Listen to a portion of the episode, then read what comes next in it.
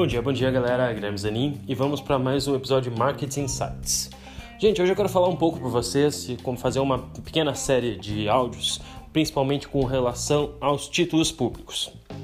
Eu sei que para alguns vai parecer meio básico, os que não conhecem títulos públicos vão ficar bem interessados aí em saber como é que funciona. Eu vou falar quatro títulos públicos que a gente tem aí em quatro episódios. Mas se você conhece, já sabe, não se preocupe. Eu quero passar alguns insights para vocês é, de quem já trabalhou na área de gestão de recursos, de quem já é, cuidou de fundos de investimentos e como é que é comprado e vendido esses títulos públicos, basicamente pelos grandes institucionais, tá certo? Se você não conhece, bom, basicamente títulos públicos são títulos do governo brasileiro, onde a gente financia a dívida pública para o governo poder é, fazer estradas, fazer portos, pagar os funcionários públicos, entre outras questões. É muito comum dívida pública em todos os países, a gente vê isso nos Estados Unidos, no Japão, na Europa. Só que cada país tem o seu nível de dívida e basicamente cada país tem aí o seu PIB, sua inflação é, separados. É importante ter um nível de dívida é, relevante, óbvio, porque você aí consegue, com o governo, financiar obras, estradas e fazer o país crescer, mas também essa dívida não pode se perder, né? Então a gente viu aí principalmente é, no Congresso, quando a gente teve é, a reforma basicamente da Previdência, que era uma grande preocupação que os gastos estavam subindo muito acima, a nossa dívida estava em uma velocidade muito alta. Hoje estamos próximos a 70% do nosso PIB com relação é, à dívida, tá certo? Então 70% é, do PIB é pago com dívida, então sobra 30% para investir, o que obviamente é muito pouco, tá certo? Mas se a gente começar a comparar com outros países, por exemplo, o Japão, um dos mais endividados aí, tem mais de 200 vezes o seu PIB, porém ele não tem uma alta constante, tem uma taxa de juros baixa, se não negativa, dependendo da maturidade do vencimento dos títulos. Mas basicamente eles conseguem aí ter credibilidade no mercado internacional, mesmo estando tão endividados, tá certo? Por quê? Porque basicamente as pessoas conhecem a, a tradição do governo japonês, onde ele sempre honra suas dívidas e é, tido, é tido e aceito como um título público extremamente conservador, mesmo tendo uma dívida alta. Em compensação, os Estados Unidos é outro país aí que já tem mais de 100% do seu PIB em dívida, mas também é o mesmo caso, dado o poderio militar que o país tem, é, a relevância econômica nas principais economias, é, a grande demanda sendo considerado um dos títulos públicos mais seguros do mundo, é natural que o governo americano consiga também se endividar bastante e mesmo assim ter credibilidade no mercado internacional. O Brasil, pelo contrário, estava tendo medo porque a gente tem uma moeda mais fraca, a gente tem é, um nível de insegurança muito maior comparado com esses dois países. Então a gente vê aí, por exemplo, o Brasil com 70% estava subindo para 80, 90, 100 numa velocidade alta.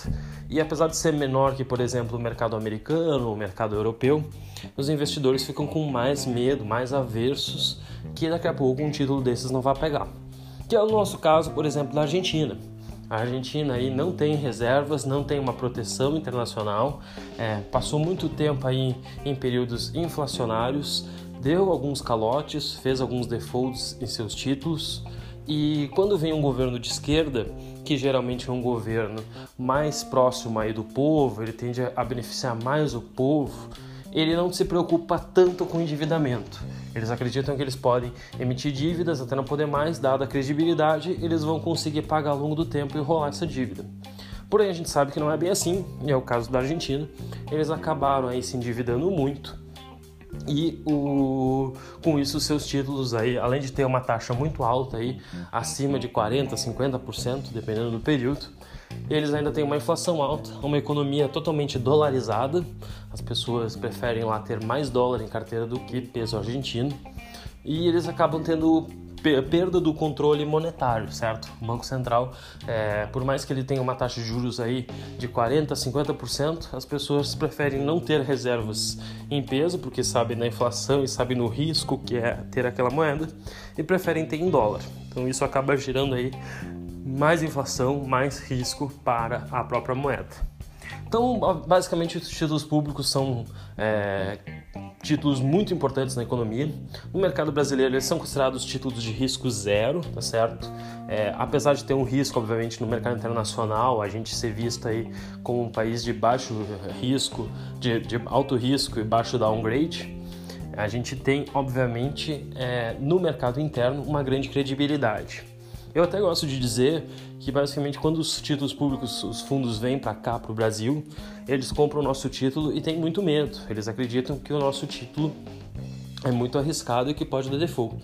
E para vocês terem uma ideia, comparado com, por exemplo, o Itaú, o Bradesco, Banco do Brasil, é, Santander, Caixa, todos eles e todos os principais fundos do Brasil têm praticamente só títulos públicos em carteira. Então, um dia que, por exemplo, o Banco Central Brasileiro deixar de pagar um título público ele der um default, basicamente vai acontecer um risco tão grande, tão sistêmico no mercado brasileiro, que todos os grandes bancos vão quebrar.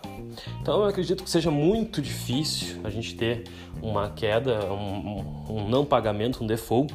O que pode sim, ter sim é realmente uma rolagem e pode ter um aumento da dívida aí, um aumento do, das taxas, dos títulos, um aumento de inflação. Mas eu acredito que hoje, dado que é um título tão importante para a economia brasileira, que responde aí a mais de 90% dos caixas dos bancos, dos, das operações compromissadas e todos os títulos, é, é, basicamente um título considerado risco zero aí, na, a meu ver, na minha opinião, todos os fundos de longo prazo aí dos mercados internacionais deveriam com certeza ver esse título no Brasil, porque eles obviamente não entendem, eles veem o mercado brasileiro como um todo e veem como um mercado arriscado. Mas, dada a importância fundamental na economia e a participação tão relevante em todos os caixas, todos os produtos, é, basicamente o Banco Central Brasileiro tem muito cuidado, tá certo? Para ter um exemplo, só o mercado americano, mesmo sendo o maior emissor de títulos, a China tendo aí mais de 4 trilhões e tudo mais, a gente tem uma parcela aí significativa de apenas 30% é, dos títulos públicos, sem contar ações, debêntures e outros produtos. Então, assim, o Brasil realmente tem uma concentração muito grande de títulos públicos. É, grandes fundos, todos os investimentos que vocês veem, no mínimo tem caixa em títulos públicos, tá certo?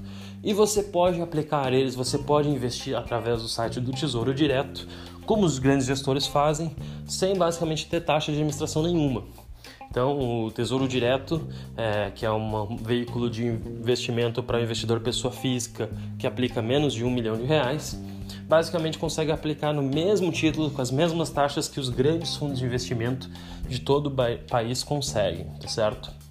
Bom, nos próximos áudios eu vou falar um pouco mais sobre cada um dos títulos para vocês aprenderem um pouco mais e algumas, alguns segredos aí de cada um é, deles, como é que eles são chamados no mercado, o que, que eles têm de diferente e como que vocês podem aproveitar para lucrar com eles, tá certo? Espero que tenham gostado e até nosso próximo Marcas e Sites. Abraço!